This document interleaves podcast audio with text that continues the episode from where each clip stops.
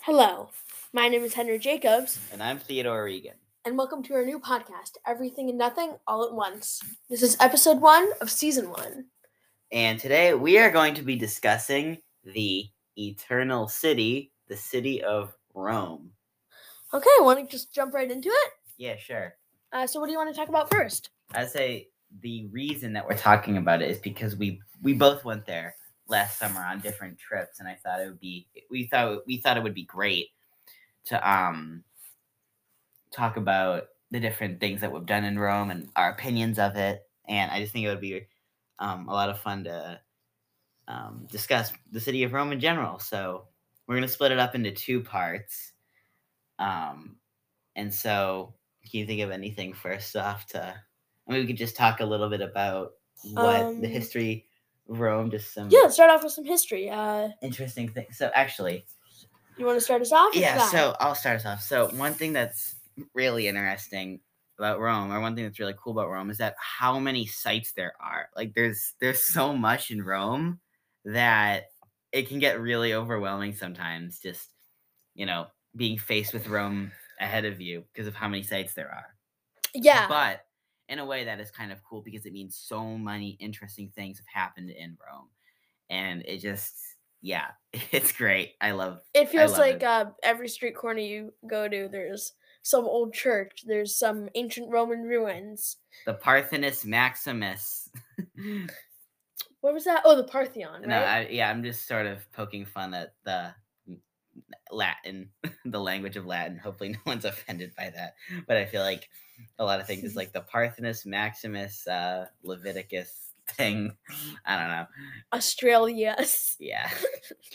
Walt Disney World, yes. Uh, Anyhow, anyway, yeah. Um, um, it, it kind of uh, does feel like it's kind of like a touristy city though, because there's sites everywhere to see, and sometimes it feels like people don't live there, right? yeah. I mean, yeah. I, it's it's hard because I feel like you know when I was there, obviously we went to the more you know touristy parts because those are considered essentials, and you can't not go to them.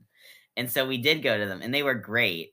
But I mean, it's like it's tricky because it depends on when you go to Rome. Like there, there aren't it, they're not necessarily the touristy sites. Well, there are the touristy sites, but it depends on when you go.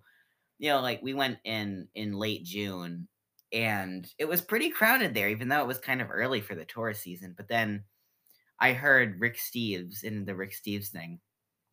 He's he was saying like in his in his show, he was saying that if you go in the spring or the fall, it's much more comfortable, much less hot, and it just is considered like a great, um, great better time to be there. And so it really depends on when you go, which I think is interesting. Yeah, and I um I went late August, early September, and it wasn't really that crowded because most of the Romans they're on on, on vacation because people in Europe they get like two week vacations in the summer. I know just, it's it's like, unfair. so- And yeah, it was mostly tourists, but it felt a lot less crowded. And of course, it was our first time going to Rome, so we did go see all the sites. We went to see the Parthenon, we went to see the Colosseum, we went to see the Colosseum. the oh. the Trivoli Fountain Exactly.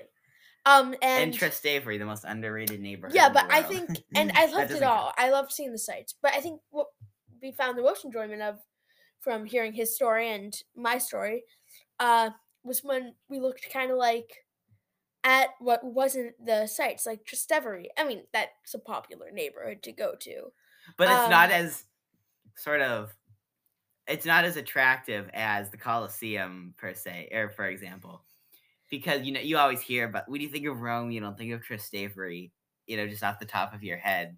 You think of Rome, you think of, you know, the Colosseum or yeah, you think of the the Parthenon. Parthenon. Jinx. Uh, and Trastevere, it's kind of fun. It's like really quiet. You get to walk through all the back streets and just kind of have a good time. I know. It feels lived in. if we were gonna um sort of change course here and talk about Trastevere, Yes. it's for some information. It's a little, I think it's an island on the Tiber, Oh, and oh yeah. not an be. island, but it's, I know you have to cross a bridge together. I Yeah. It might not be an island.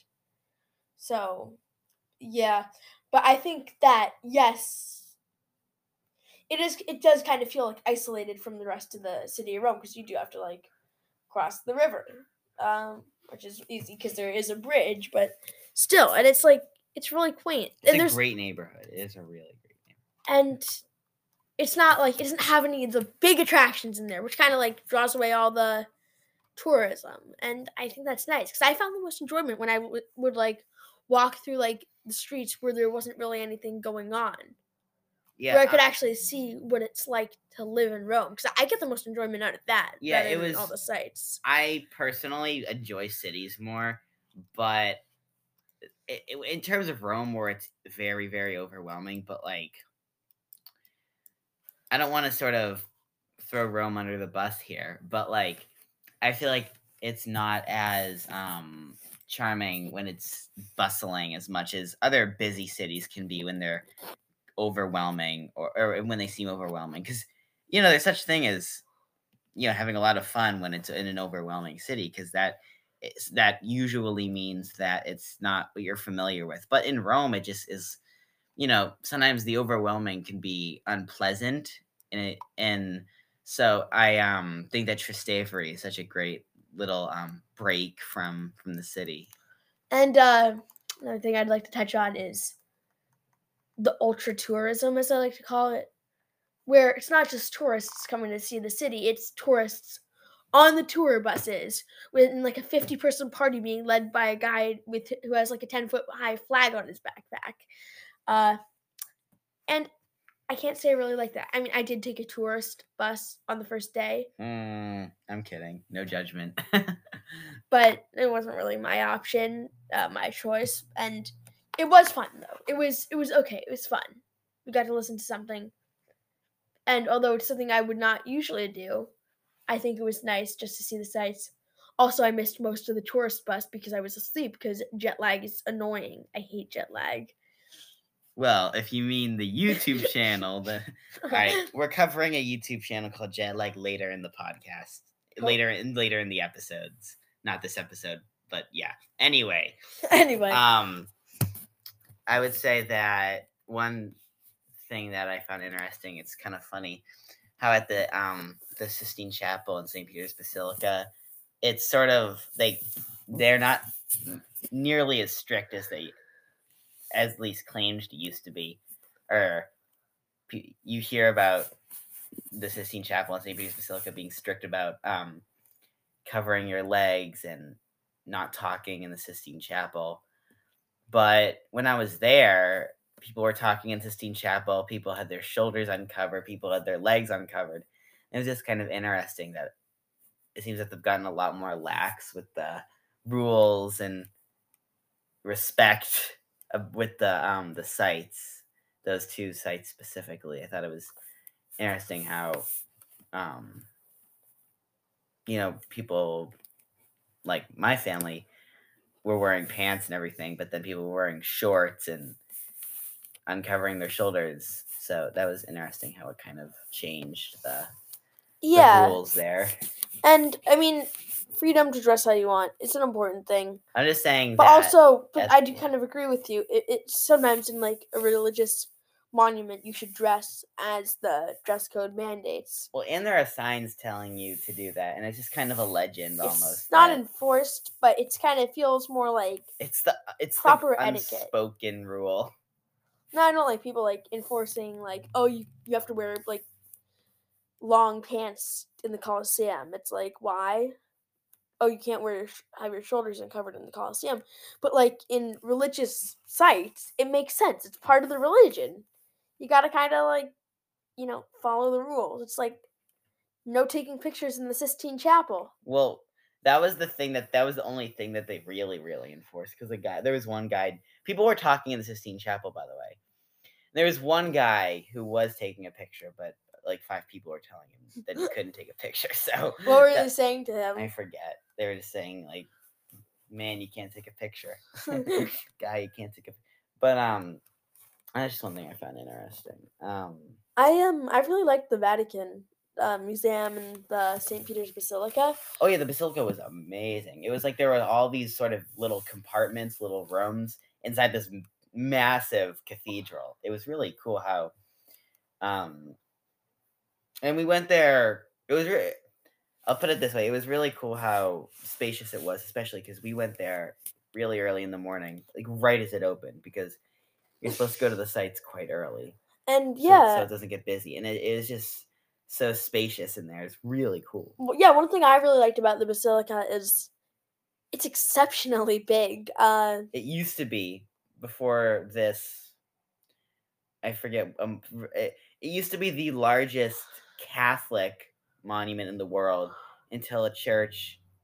I don't know if it was a church. Something in the Ivory Coast opened, making and that was the largest Catholic monument. eh, That is the largest Catholic monument. is it a but church it, though?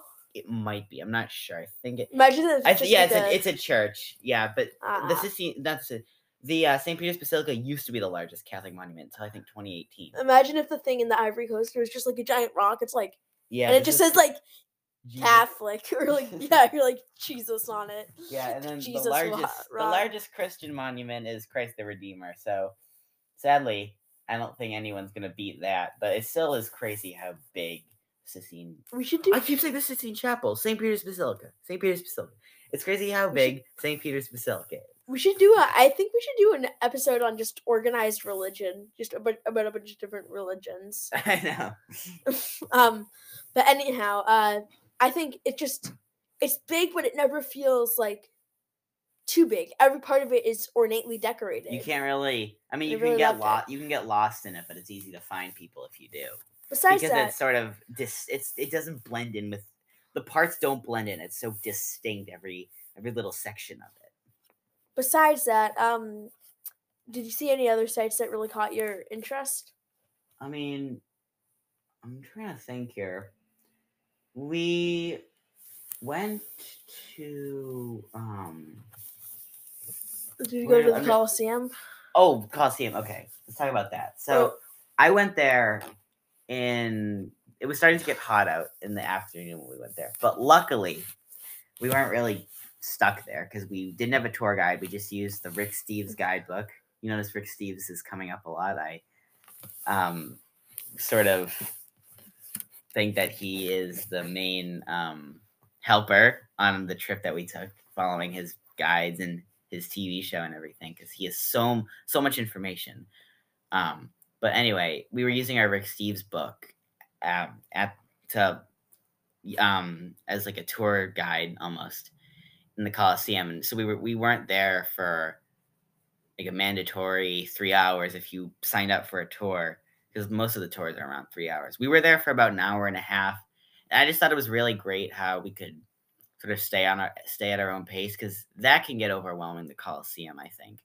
And if you're with a tour guide, you kind of have to stop where the tour guide stops. But if you're your own tour guide using a book, um, I think that it just is was I personally for me, who thought the I thought the Coliseum was really neat, but I felt I sometimes I feel like it gets a little bit hyped up too much.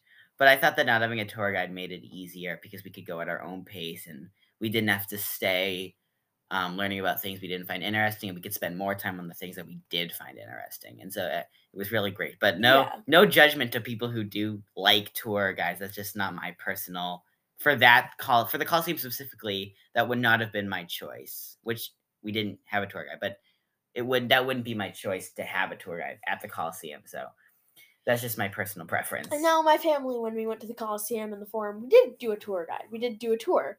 We did like a three-hour tour of the Coliseum and the Forum, and like the two hours, the first two hours, they were all about the Coliseum. And we had one hour left, and we went and did the Forum. And for the Coliseum, I know we did a bit more than you. We went to the ground floor of the tour, Oh yeah. Oh but it was yeah. only our group. I It was remember. uh, it was four people, so Oh, it, was didn't your, feel. Was it your parents and your brother? It was yes, and yeah. uh, what were your grandparents? They really were um in my hotel room and they got to. sick. they got to- yes. Oh, they were sick. Yeah, our whole family came down with the stomach bug. In in I never heard about that.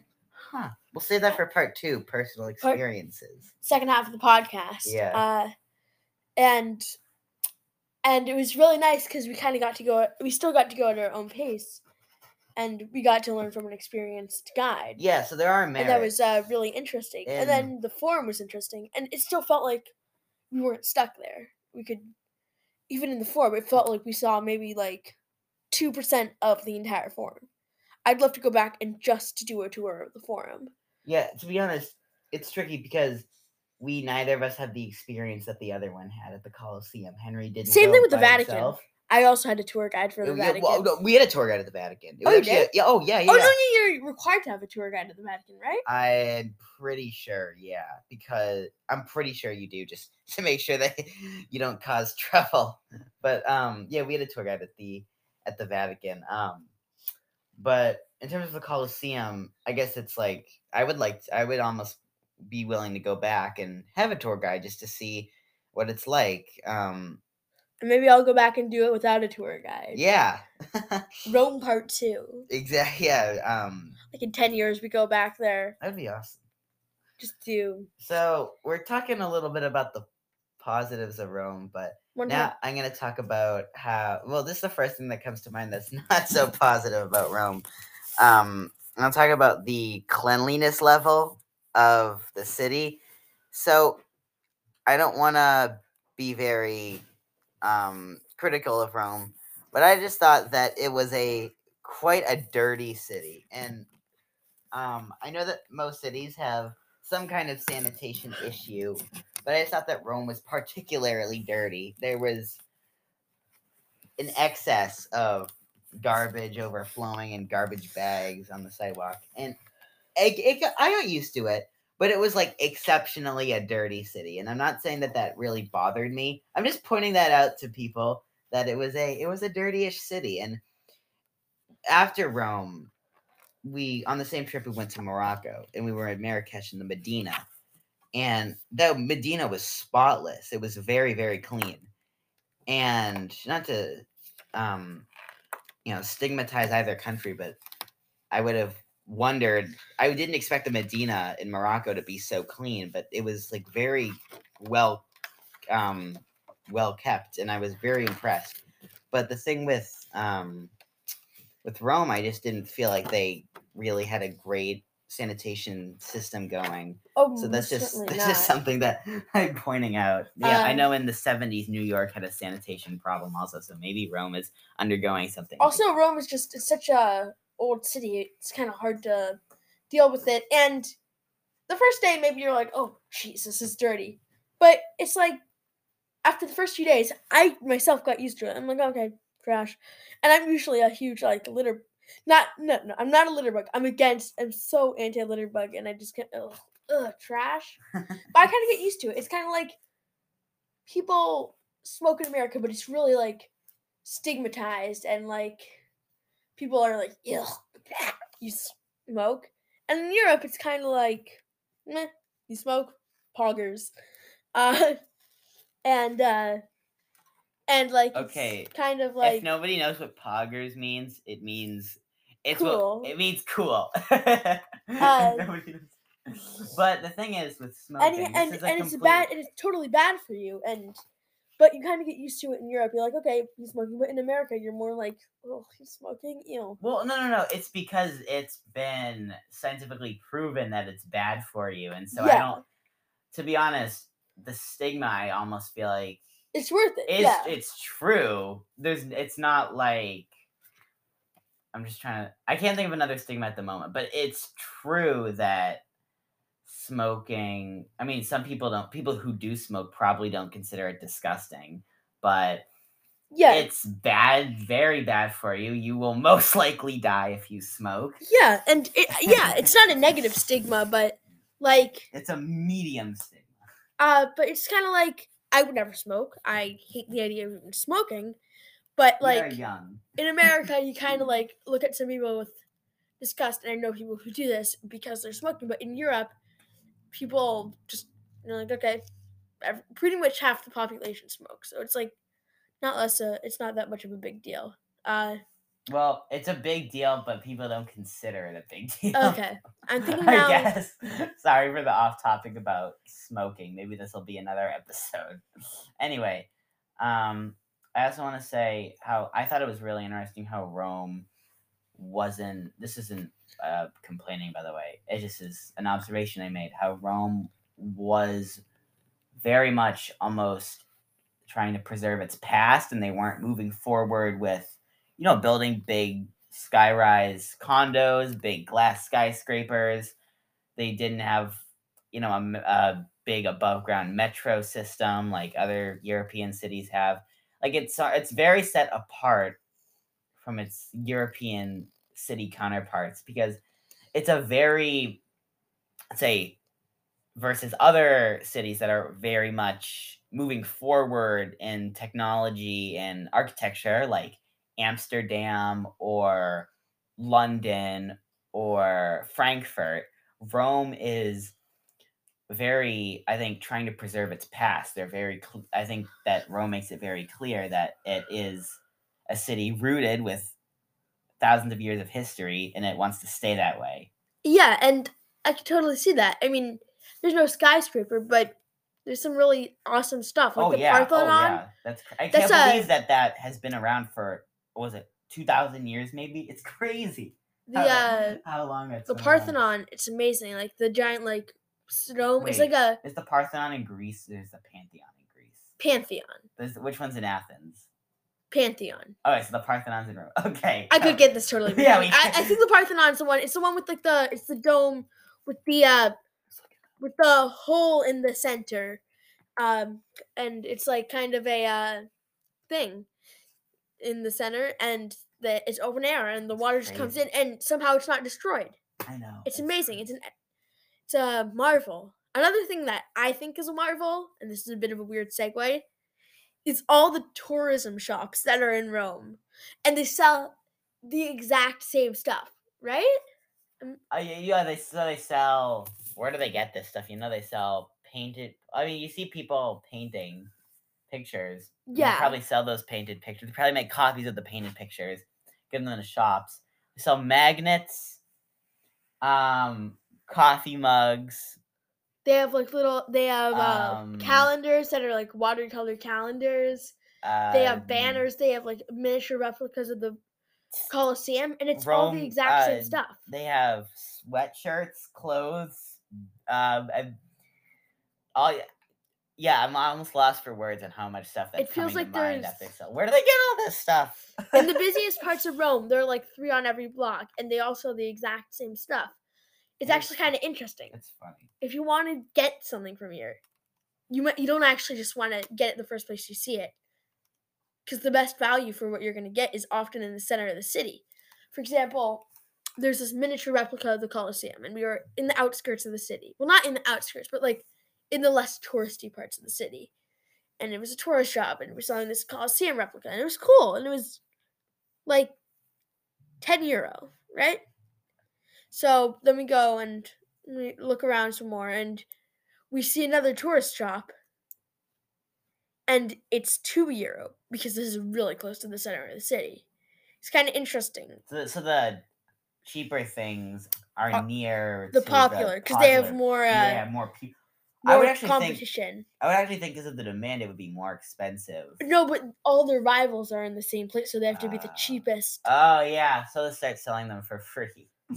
yeah, uh and I think do you have anything else you want to say about Rome or should we go to our break? Um, I think we'll go to our break. So when we come back in part two, I think we'll be talking about more personal experiences and more about the city of Rome. So I am Yeah. intrigued to hear about the sickness that came upon Henry's family. So you guys get to hear that too. And also get to Um, rave about San Marino. So let's t- go on a break in three, two, one, break.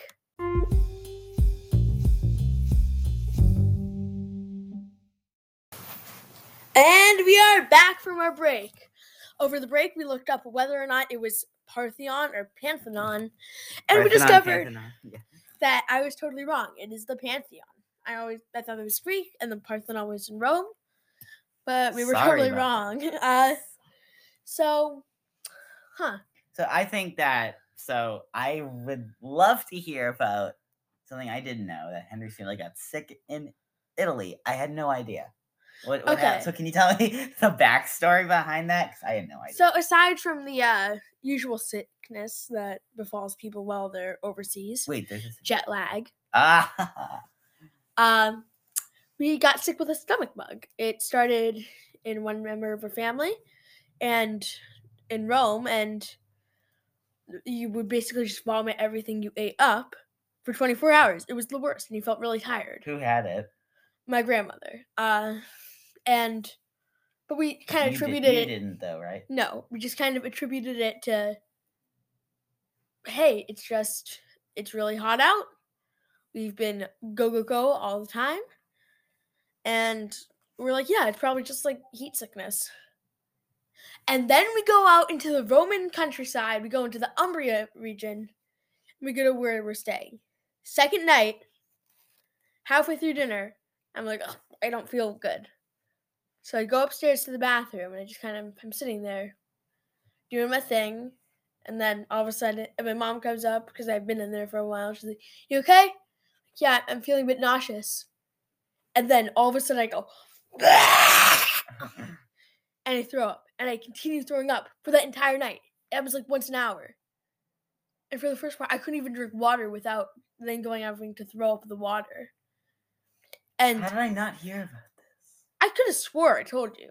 Huh, this is so funny. How did I not? I, I could have sworn I told you, but uh, yeah, and my whole family became sick. I think I had, had it the worst. I mean, it was really twenty four hours. I Luckily, you did not throw up on the flight home. Yeah, thank God. I- Um, um, Alitalia or Delta, whatever you took, would probably ban you for the rest of your life from flights. well, don't think they'd go Alitalia, there. Alitalia wouldn't be a big deal because they only go to Italy. So, I don't think I uh took Alitalia. It might have been Delta though. oh, Delta would be bad if you got banned from them. For I mean, I couldn't see getting banned. I know. I'm. I'm kidding, but like that, you'd probably get banned for acting like a maniac. Maybe if I like threw up on like the pilot or something, I'd get Yeah, banned. probably. Yeah, but, yeah, like, probably. I don't No, I mean for like not throwing up on the plane, but that happens all the time. I bet. I mean like being weird about it, like getting thrown up all over everyone in the aisle. oh, oh, all right, this is weird. Like- this is super weird. Oh Why yeah, we- especially if it was like once an hour. It's just like, hey, was this flight attendant? yeah, because that's like, yeah, because that's what a seven-hour flight.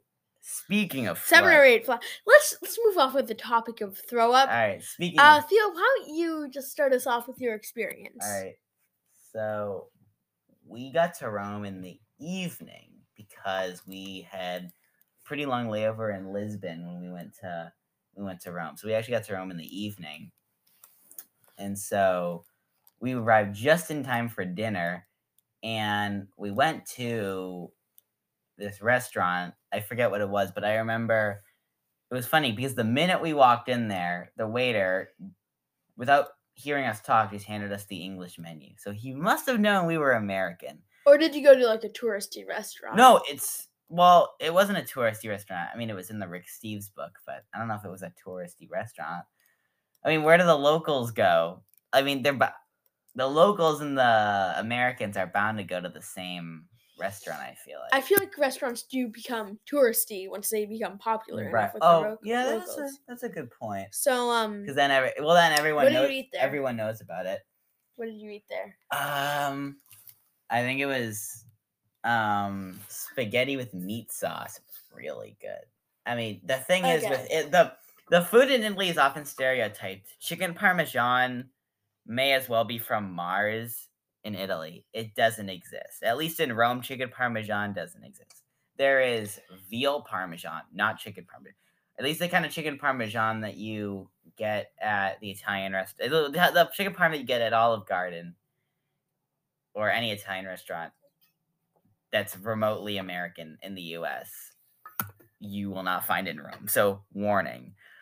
Um gelato is Trying to get chicken parmesan in Rome. yeah, gelato is awesome. Eh, gelato is amazing as always. Gelato, It's, I- I better like- than ice cream. is better than because I don't cream. have it that often. I I've had it in What is the difference? Do you know? So, I mean, I'm actually not sure. I've had gelato in Rome, and I also had it once on a vacation in Washington D.C. Then another time, I forget where it was, but I've had gelato like four times in my entire life, and it's always been great. And it just is, you know, ice cream. You can find ice cream places every block with Dairy Queen and everything. And so, with um gelato is just such a treat because it's rarer, you know.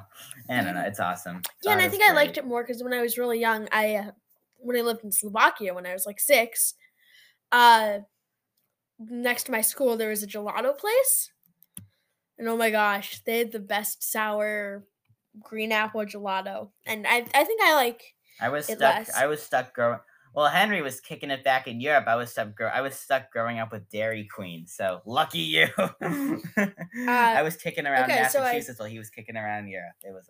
So I, uh, just looked it up, and uh, gelato apparently uses way more milk and way less cream than ice cream, and generally doesn't use egg yolks, which is used a lot in ice cream. Okay. No. Okay, so, continue on. I'm sorry for interrupting. Oh no, this whole no, food tangent. no problem. I, I love. Actually, about while we're on the food tangent, though, um, ow. Anyhow. I think Henry. What happened? I uh, I pulled something back, like a little thing on something I'm wearing, and then it just popped forward and hit me in the mouth. oh, like your collar. Oh yeah. okay. yeah. Anyway, so Anyhow. you're talking about food. Yes. Food in Italy. It's okay. It's way too overrated.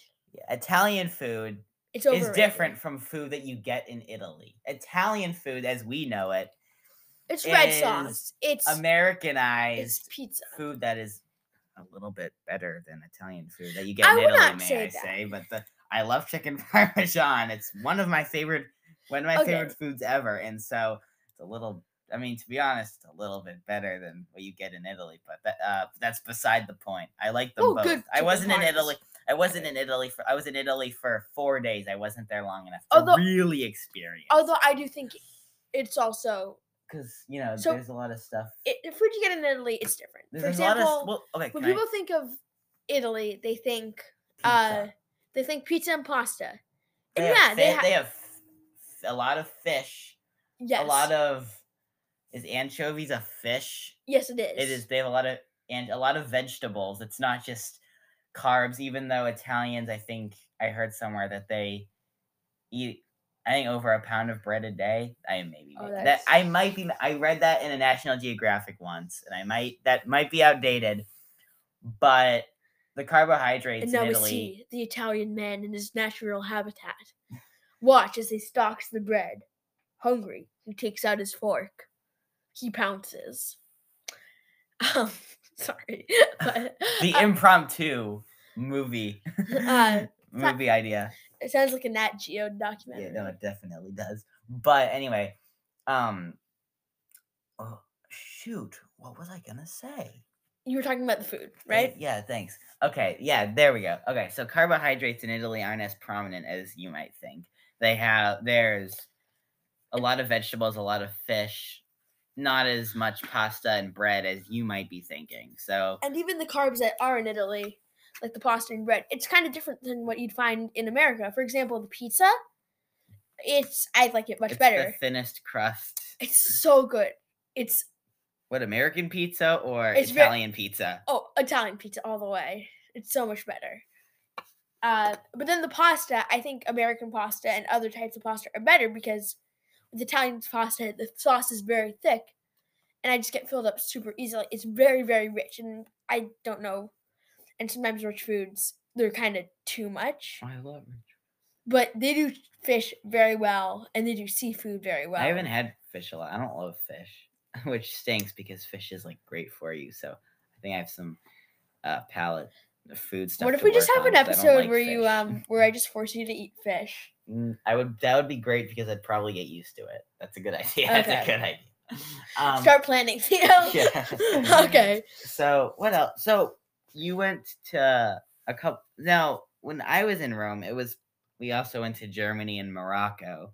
Rome was our first stop, and I know Germany and Morocco sounds like a weird, like route to take. We went from Rome to Berlin to Morocco.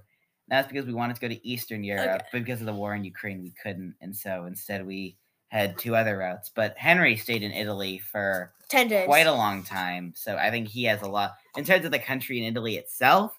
He has a lot more to say than I do. So Okay. you went to the so I, Rome Umbria region days. and San Marino. So you So I went- tell us about I went to Rome for two days, Italian. and we've already kind of gone over all our experiences in Rome in the first half, and yeah, but then I drove out to uh, the Umbria region where we had a villa. Yeah, Next was, to was it difficult driving in Italy? I wonder, was, did you, could you follow the street signs all right? oh, like, I- it- I there were just- parts of it confusing and it's Did- very Did mountainous. you do stick shift? yes, it was stick shift, but Uh, my dad knows how to drive shift. great.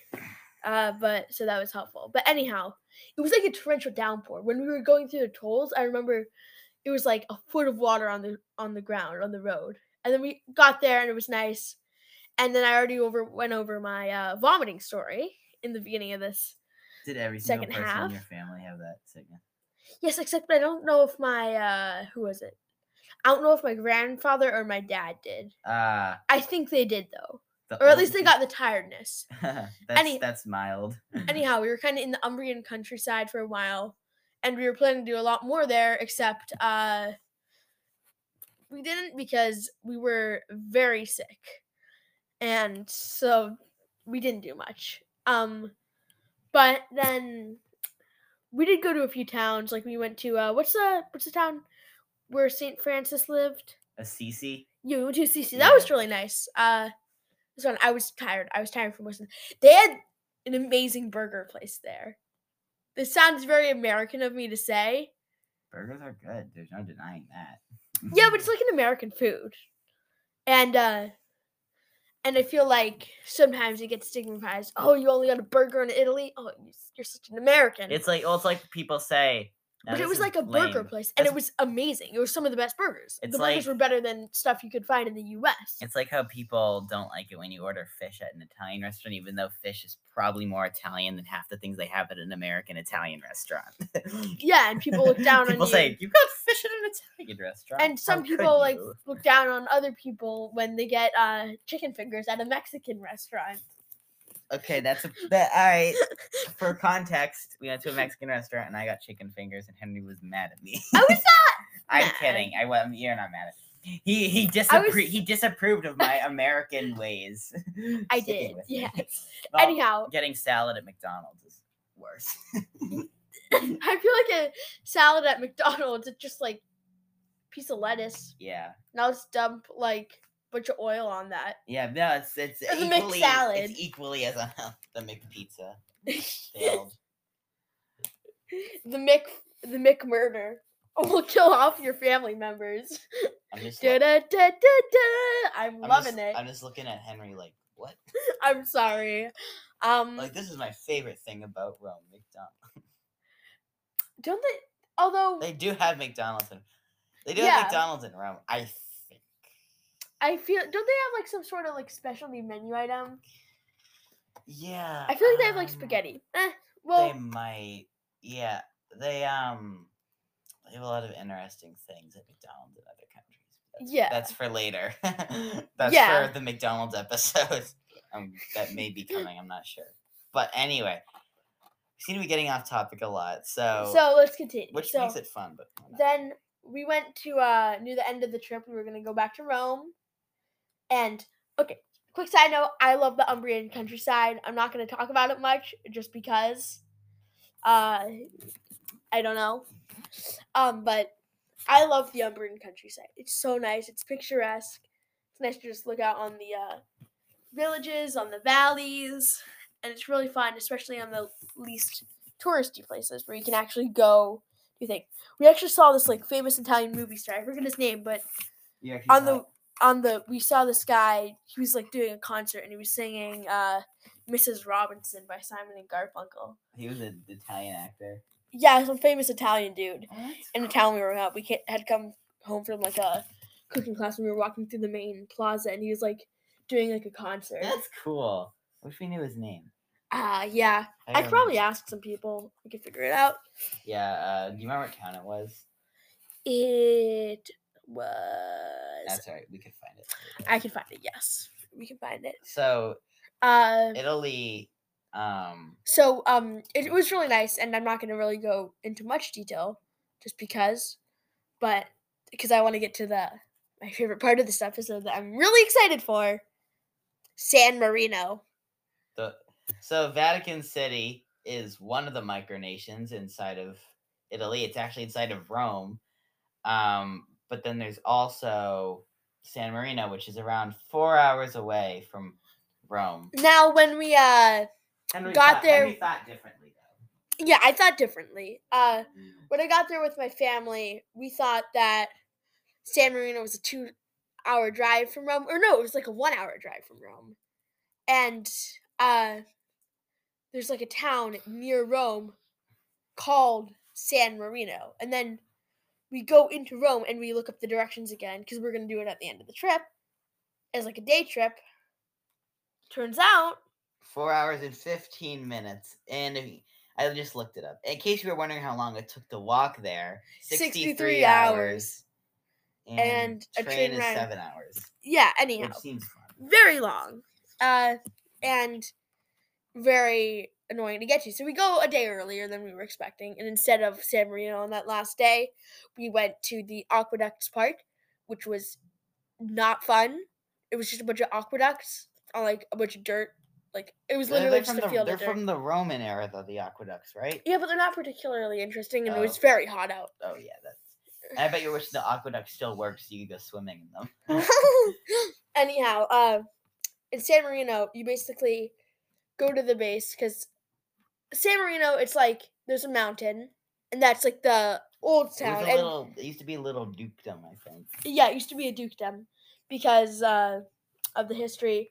Basically, some guys uh, in the Roman era were being pursued because they were Christian, so they went up and started a country on a mountain from this other person who gave them some land, and then Rome just was kind of like, okay, cool.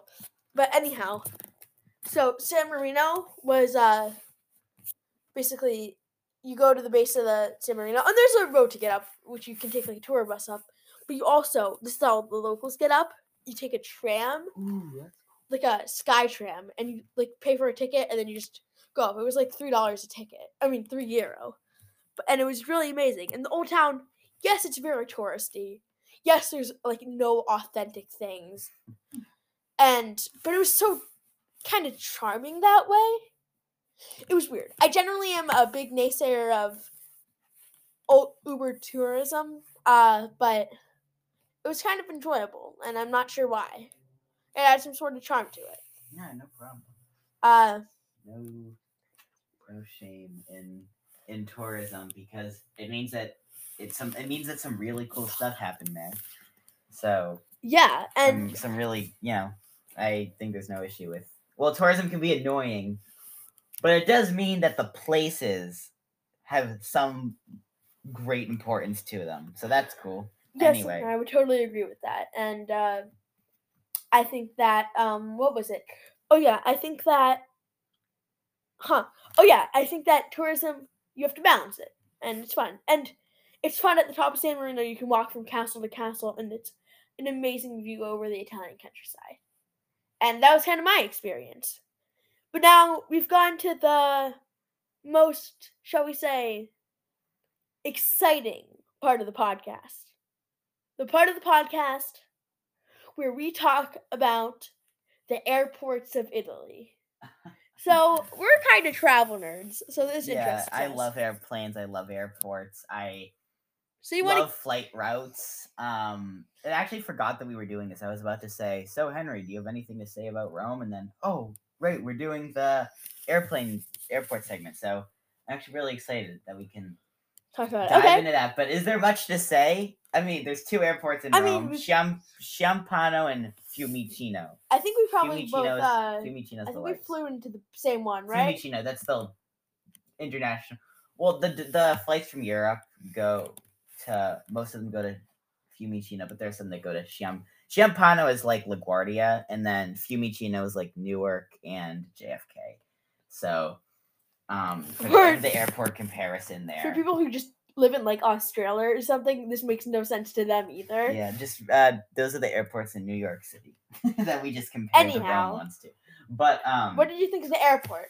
So I don't remember much about it because we we landed from our layover in in Lisbon and we Henry got Henry got to do nonstop, so lucky. Although I got to see Lisbon and actually we were flying over Lisbon and it was really nice. Henry's been to Lisbon and we Oh, I was there on. I was I there on- love Lisbon. I was there on a layover and we were flying over it when we got there, like you know, uh, above the Lisbon airport, and it was so nice how it looked like the Grand Canyon almost. There were canyons and red and orange rocks. It was really cool. But That'll be for another episode to talk about The inside of the Roman airport was so unique. It was so Yeah, interesting. I don't remember much about it because we landed from our layover. I mean, it's kind of like landed in Rome. We walked outside, and like I don't remember. We didn't spend a lot, and then we went there again to fly onward. sorta on our- like- we went. Well, we went there again to fly onward on our trip, and we um again like I don't remember like I think because I'm not really I'm not from Rome. Mm-hmm. There's I don't remember I don't remember much about even though I love international airports so much, except for ones like around where I live.